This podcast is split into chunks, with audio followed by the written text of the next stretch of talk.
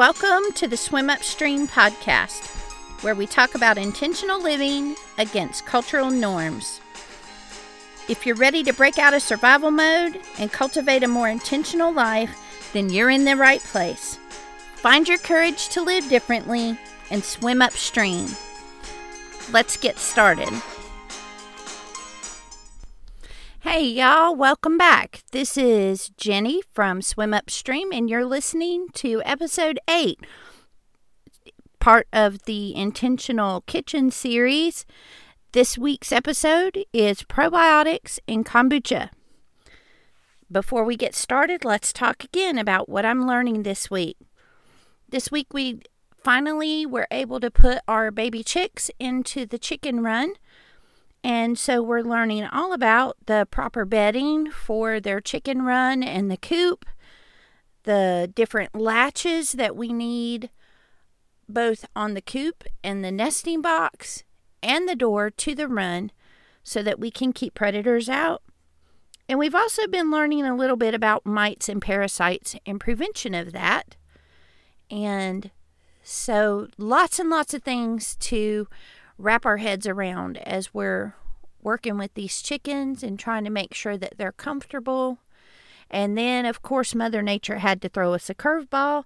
And as soon as we've had them out in the coop for about two days, we've got now five days of rain in the forecast. So, should be interesting, but so far, so good. The chicks are happy. We're happy. Everybody's healthy. And so let the adventure begin, right? We'll see how they do from here on out. So let's get into today's episode.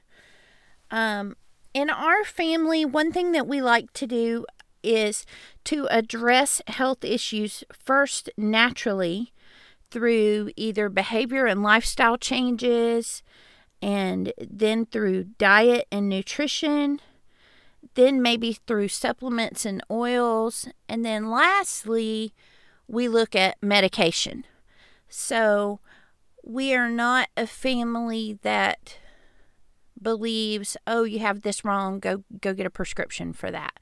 We definitely want to do um, the hard footwork first of making sure that any lifestyle changes that we could make that we're making those that we are you know, supplementing our diet or changing our diet or including different things in our diet that will help um, or alleviate or maybe even eliminate the health issue that we're experiencing.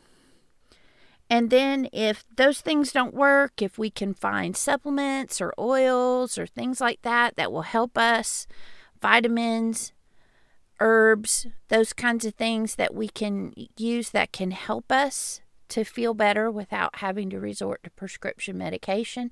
And then, if none of those things are effective enough, then we will look into medication. This is the way our family does it. I will remind you again that the examples that I share every week are things that our family has learned and our family has decided on. I am not saying follow me and do as I do. That would be totally against the whole idea of this podcast, which is to educate yourself, stop and think. Don't do what everybody else is doing. Stop and think what's best for me? What's best for my family? How do I do that well? And then move forward with that regardless of what other people are or aren't doing. So, when I had fibromyalgia, um, the main issue that I needed to address was inflammation and IBS symptoms. And so today I'm going to be talking about probiotics and kombucha because that was one of the first things that I did to address um, this health issue that I had with fibromyalgia in a natural way. So, as we go through this episode, I want you to think about what health issue do you have that you need to address? Are you lactose intolerant? Do you have regular IBS symptoms? Are you diabetic? Do you have high blood pressure? Do you have inflammation? Think about those things and then be on the listen for how possibly probiotics might be helpful to your situation. But then also think about how you can begin to research and come away with some ideas and actions that you might could take to help you with your particular health issue um, in a natural in a more natural way maybe you have lifestyle changes that you need to make and you can start to research those. Maybe you need to change your diet and nutrition. And maybe this episode and next week's episode um, that dives deeper into fermented foods will be helpful to you. Um, maybe your issue is something else entirely, but I hope at least that the process that I've gone through in learning about these things and as I share with you about those, that that will help you to make decisions about your own health issue. So, think as we're going through this what is your probiotic? What is your kombucha in your life that needs change? And how can you apply these same basic principles and things to it? Um, I'm hoping that by sharing with you the benefits and and the the things that we've gotten out of making this dietary change in our family that that will motivate you to maybe try it for yourself or maybe it's not right for your family but there's another change that you need to make. Maybe going gluten free maybe going keto maybe eliminating dairy or eating paleo for a period of time whatever it is i hope that seeing all the options and things that are available, even in one small category like probiotics and fermented foods, will give you the courage to step out and begin to dive deep into what your options might be in whatever your particular situation is. So, let's dive into probiotics and kombucha and other fermented foods in our next episode. Okay, so this week again, like I said, when I had fibromyalgia, two of my main issues that I needed to address right away was inflammation and IBS symptoms. Those were two overarching daily issues that I was facing that if I could improve or eliminate those would drastically improve my day-to-day health and well-being. So, two things that I understood right off from paying attention to my body and listening to the way my body responded to things, the way I felt after I ate certain foods, um, the amount of energy or the amount of inflammation that I had the day after eating something or the afternoon after eating something. That would be my first tip to you is pay close attention to your body with whatever issue it is that you're trying to address. Pay attention because your body will tell you how it's feeling and what it needs if you're willing to listen. So, first of all, pay attention. And two things that I learned was that avoiding dairy helped eliminate some problems, and adding probiotics helped to improve several things. So, what are probiotics? Probiotics seems to be a pretty hot word um, in the diet and nutrition world lately. And so, I really wanted to explain to you what it is and what the benefit of it is. Probiotics are live microorganisms of beneficial bacteria and yeast. So, your body is naturally made up of yeast and bacterias. And there are good bacterias and there are bad bacterias. And especially throughout your digestive system, you need a healthy balance of good and bad bacteria in order to balance out um, your digestive system. You need to be able to eat and digest certain foods, and you need bacterias in order to do that. But if you have an overgrowth of a yeast or a bacteria, then your gut flora is out of balance and it can cause all kinds of issues. So, consuming probiotics either in a supplement or in food form can help with lots of things. It can help you digest dairy and actually probiotic rich dairy is much easier for lactose intolerant people to consume. People who generally have issues with dairy can usually, in most cases, eat probiotic rich foods with very few problems. So, if you are lactose intolerant, drinking and using milk kefir instead of regular milk could greatly benefit the way you're able to digest that. Um, one of the things that we have noticed is that if we have kombucha after having something dairy rich like ice cream, um, in particular, my husband and I, Michael and I, both have noticed that kombucha after ice cream means no stomach ache later.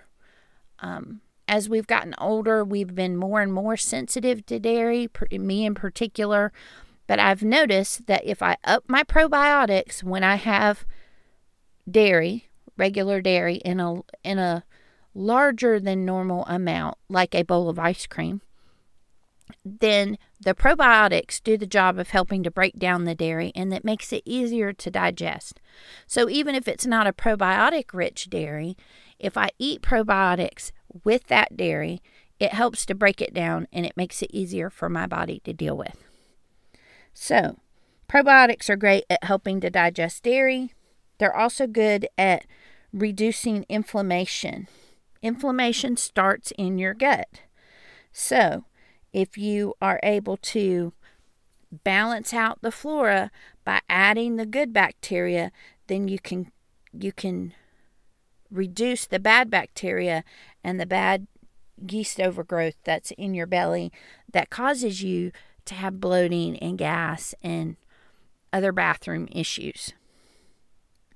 Now, initially, when you begin to consume probiotics, whether it's through kombucha or other fermented foods, you're going to initially have gas and bloating, but then it starts to balance out and it actually begins to relieve those issues. So, probiotics also rebalance the bacteria from antibiotics. Um, so, if you or your children have ever been on antibiotics, especially us girls, what happens after you've been on antibiotics? You tend to get a yeast infection. Well, that's because your body has overgrown with yeast because your body has gotten out of balance with your yeast and bacteria balance. So, if you are um, taking probiotics while taking your antibiotics, or you continue to take probiotics after your antibiotics, then you're able to balance that out and you're much less likely to deal with issues like yeast infections afterwards. Um, there are probiotic supplements, but they tend to be super expensive, especially if you're getting high quality ones. The microorganisms and, and the bacterial strains that we're talking about here are very short lived and they tend to need to be babied. So if you're buying shelf stable probiotics, they're probably not very good. Um, you're probably not going to get a whole lot of benefit from those. Um, high quality antibiotic uh, um, probiotics are going to be ones that need to be refrigerated and have a short shelf life. And those are going to be pricey. So, what we do is we focus on how to take antibiotics from foods instead. I, I mean, probiotics, excuse me. So, when we focus on probiotic rich foods, then we get all the benefits of a supplement without the cost of the supplement. And it's also increasing our nutrition because the things that we're going to be consuming that are probiotic rich are also really good for us. Anyway, so one of the main things that people think about when they think about probiotics and fermented foods is kombucha. You may have seen kombucha on the shelves in the supermarket in the cooler and wondered what in the world is that. You may have heard or seen a SCOBY and wondered, ew, why is that floating in my tea? I'm not drinking that.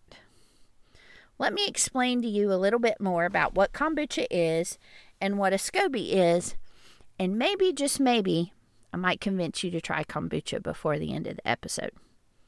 So, kombucha essentially is an is a fermented green or black tea that is sweetened with sugar and it ferments when the SCOBY consumes the sugar that's in the tea. Now, what is a SCOBY? A SCOBY is basically a big, flat, slimy disc that feels rubbery and slimy um, because it's it's wet because it's hanging out in your tea. But SCOBY, S C O B Y, stands for symbiotic culture of bacteria and yeast. It's very similar to a mushroom. So a lot of you may hear kombucha referred to as mushroom tea. Because basically what you're doing is you have the tea with the sugar in it and you add the SCOBY and the SCOBY will eat the sugar in the tea that feeds the the SCOBY what it needs. And then the SCOBY multiplies and grows and creates new bacteria and yeast that are good, which are then added back into the tea. So, it's very beneficial for you because it's full of the probiotics. That's how it creates the probiotics. So, kombucha doesn't only contain probiotics though. It also contains polyphenols which are lo- which are abundant in all kinds of teas and it contains antioxidants, particularly the green tea varieties. And it also creates through the process of growing that SCOBY, it creates acetic acid, which is a strong antibacterial, very similar to um, the same antibacterial properties that you would find in vinegar. It's the same type of thing. Um, and that antibacterial is really good at eliminating bacterial infections and candida yeast. And that's why it works really well um, after you've had an antibiotic or when you're sick, um, it's really, really beneficial to drink kombucha tea because that acetic acid in it helps you to get better because it's fighting the bacterial infection and it's also guarding against um, an overgrowth of yeast if you're on an antibiotic.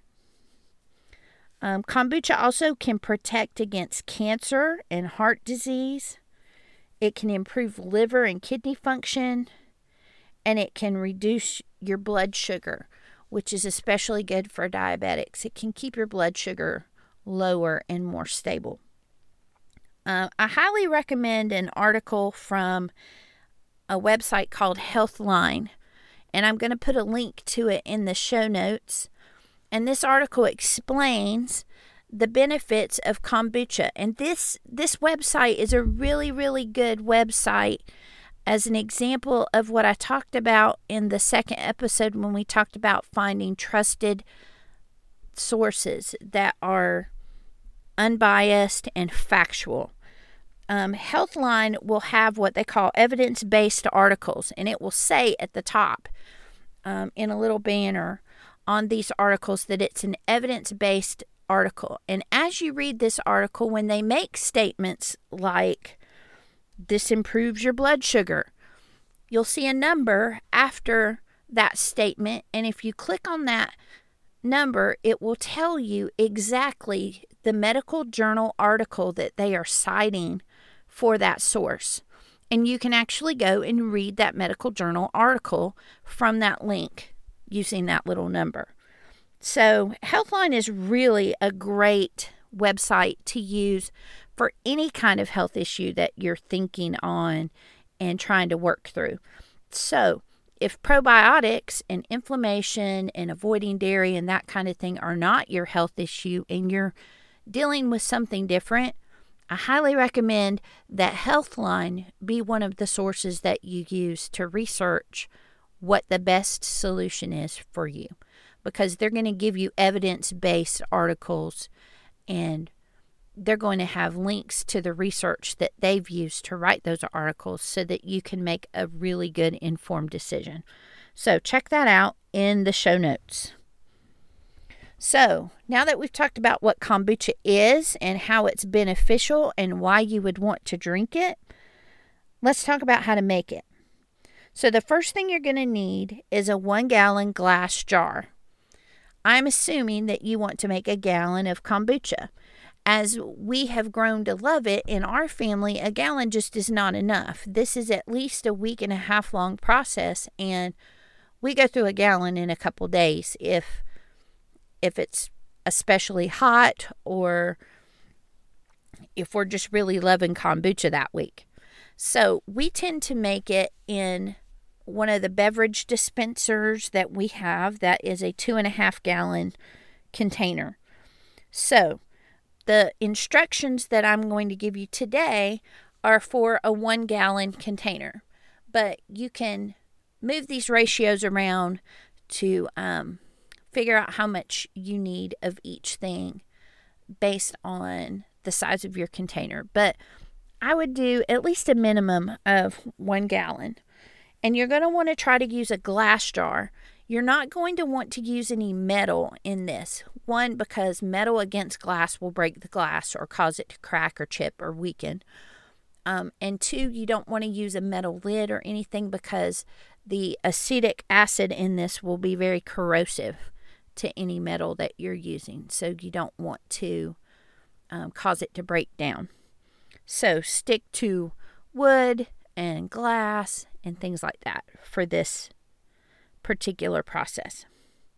So you're going to need enough tea, either green or black tea, to produce a gallon of tea. So if you use family size black tea bags, that's generally about four tea bags. Um, we buy organic tea as often as possible.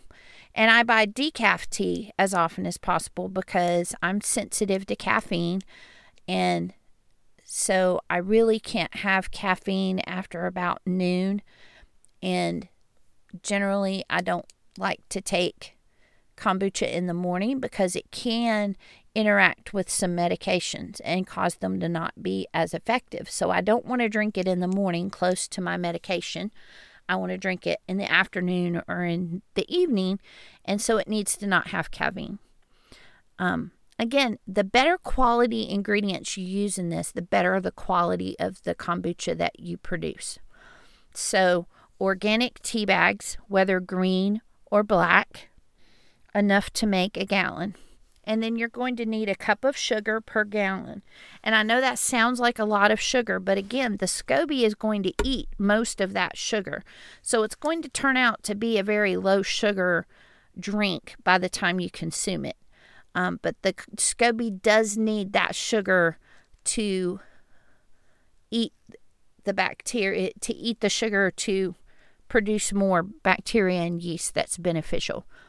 Um, there is a alternative that uses honey, and that's called Jun, J U N, and it's a different type of tea. Uh, and it's a little bit different process. So if you're interested in using alternative sweeteners like honey, um, do a Google search for June Jun, J U N T, and investigate that to see if that might be a better fit for you. But for this, we're going to need the one gallon of black or green tea, and a cup of sugar. And then you're going to need a cup of starter, which is already brewed and prepared kombucha, and a SCOBY. And you're going to need a cup of starter per gallon. So when I'm making my kombucha, I have a two and a half gallon container. So I need two and a half cups of starter. I generally use three cups of starter because then it gives me a stronger kombucha that has a little more fermentation to it. Um, how do you get starter? Usually, if you if you get a SCOBY from a friend, it's going to have some st- enough starter with it for you to begin a a first batch of a gallon. If you do not have a SCOBY, then you're going to need to find one. You can order one online. And if you order one, it will come with enough starter juice around it to help you with your first batch. Um, if you don't want to order one online, then you can make your own. You can get as plain a variety of kombucha as you can find, preferably one that maybe only has ginger in it or maybe only has lemon. Just if you can even find just plain kombucha, which is is admittedly difficult to do, but it can be done. Then you take that and you make a gallon of tea and you add that bottle of kombucha to your gallon of tea, and your tea will produce its own SCOBY. And then you can save a cup of that and your SCOBY and start your new batch of kombucha using that. So, what you're going to want to do is to brew your tea to equal a gallon. And then you want to add your sugar while the tea is still warm so that the sugar has the ability to fully dissolve. Um, if it's cold, it's not going to dissolve. But then, after you've added the sugar and you've stirred it in and helped it to dissolve, you need to cool that tea down to room temperature before you add the SCOBY and the starter. Heat will kill your SCOBY and it won't grow. So, you need to make sure that it is no warmer than room temperature before you add the SCOBY and the starter. Then you're going to take that and you're going to cover it with a cheesecloth or a coffee filter, a cloth napkin, a tea towel, something thin and breathable because it needs to be able to pull things from the air. There are wild yeasts and things in our air, and it needs to be able to to breathe and get that while it continues to grow. And then you're going to put it somewhere where it's warm but not in direct sunlight and you're going to let it sit for about seven days. That varies depending on the weather. If it's really, really cold, it'll take longer. If it's warmer outside, it may go pretty quickly, maybe five days. But just keep an eye on it. And what will happen is the SCOBY, you'll begin to see some clear film on top of the tea with some little white spots in it and that will begin to get more and more white and it will create a new disc of a SCOBY. And that's your SCOBY baby. When you see those white spots, don't be worried that there's mold in your tea. That is not mold. It is the kombucha growing the new SCOBY. If you're worried about what mold might look like in kombucha, it is pretty rare, but it does happen occasionally. Uh, I'm going to put a link in the show notes to Kombucha Kamp. Um, it's another great website that's really, really helpful in teaching you about kombucha. And they have a great link that has photos that show you exactly what this is the SCOBY growing and this is mold. This is normal and this is not. So that you can really refer to that and just grow in confidence that the SCOBY that you're growing is real and not mold. So, after the new SCOBY forms, you're going to want to do a taste test. Your tea should be just slightly sharp, have a little bit of a vinegar taste, just that uh, that that hits you when you drink it. Um, it gets stronger the longer it brews. So, if you taste it and it tastes super sweet and just not very much of a bite to it, give it another day or two and try it again. Um, if it's very, it's got quite a bite to it, then go ahead and brew it because go ahead and bottle it because it's definitely ready. So then you're going to want to pour it into bottles. You're going to want to use glass swing top bottles. Um, I'll put a link in the show notes of what these bottles look like. But um, if you've ever gone to Aldi and gotten like the French lemonade that's got a little bit of sparkle to it and it comes in that hinge top bottle, that's uh, the type of bottle that we're talking about here. Um, you can also find these at the dollar store quite often or um, at Goodwill. I've seen them at Marshall's and Home Goods quite often. Um, in the meantime, you can also use old kombucha bottles. If you've been buying kombucha from the store, you can save those bottles in the caps and you can just put a piece of tape on them and write what kind you're making and use those in the meantime. Um, I don't recommend using mason jars because, again, Number one, the metal is corrosive, so you're going to rust out your rings unless you have plastic lids. But even then, they're not, um, they don't completely seal. And so it allows some of the gases to escape. So when you go to do a second ferment with the juice, which we're getting ready to talk about, um, it won't get fizzy like you want because the air will be allowed to escape because it's not a completely tight seal.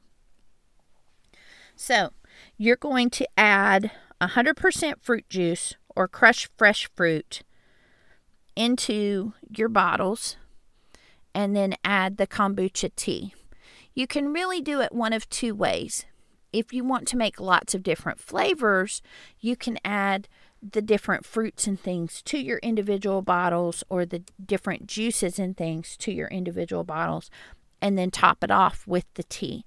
I generally do probably about an inch or so in the in the bottle and then fill it with the tea. Um, some like more, some like less. So it's really a taste preference, but you'll get the hang of it as you continue to do it. And maybe do one and take a taste and see what you think, and then adjust it according to that. You can also, um, to save time, I have gotten to where I brew the same flavor for the whole batch. And so I will take my juice and just pour it directly into the container with the tea after I've taken out the um, the tea that I'm going to use for the starter for the next batch, there's usually enough room in there to um, add the juice and then I can mix it in and go ahead and pour it into my bottles.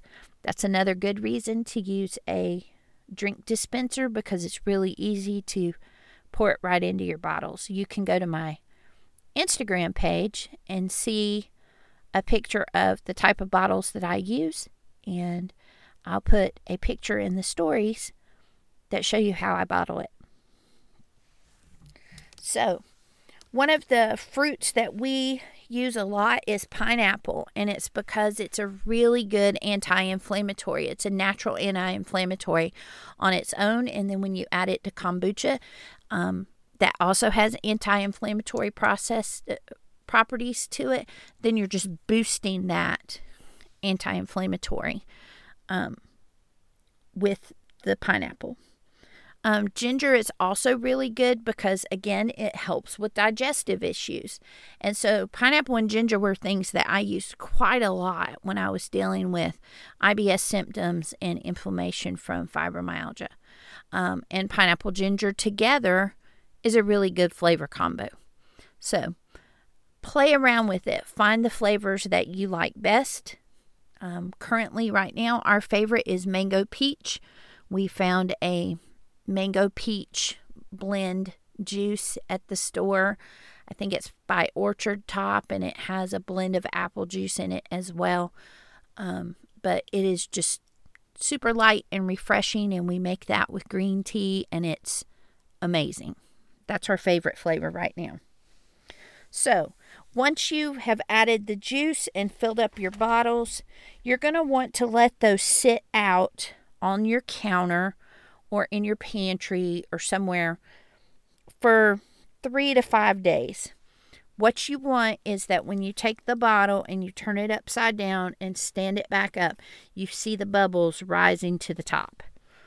And when you see that, then you know that it's fizzy and it has eaten the sugar from your fruit that you added. And that's what gives it the fizz. If you don't care about the fizz, you can add the fruit and then go ahead and just put it in the in the refrigerator. It will slowly eat the sugar from that, but it won't get fizzy. Um, but if you want the fizz, you can do the second ferment where you leave it sitting out for three to five days and make sure that it's fizzy and then once you've got it the way you want it, you need to stop the fermentation process, and you do that by putting it in the refrigerator. If you leave it out long enough, it will begin to produce alcohol. So you don't want to leave it out too long. Um, three to five days is really about all you should need. So, I want to remind you again this episode isn't to convince you to brew kombucha. It's to get you brainstorming how you can use diet and nutrition to impact your health issues. So, this week's call to action is what issue do you have that needs to be addressed? None of us are in perfect health. Everybody has something that they wish they could do something about. So, how can you impact whatever that health issue is through food? Ask your why. Why do I need to impact this? What is it that I'm trying to achieve? Do your research. Again, Healthline is a great resource for health related research that you're doing to get factual, evidence based articles on what you're looking into. Figure out a small step to take. Maybe it's finding a SCOBY from a friend. Maybe it's buying a probiotic supplement that's of a good quality. Maybe it's trying a different supplement for something. Maybe it's that you're going to eat pineapple more often and see how it makes your arthritis feel. And then your last thing is again, don't worry about what others are doing or saying. Make the decisions that are best for your family because that's how we swim upstream. We make the decisions that are best for us. We step back and we don't just follow blindly.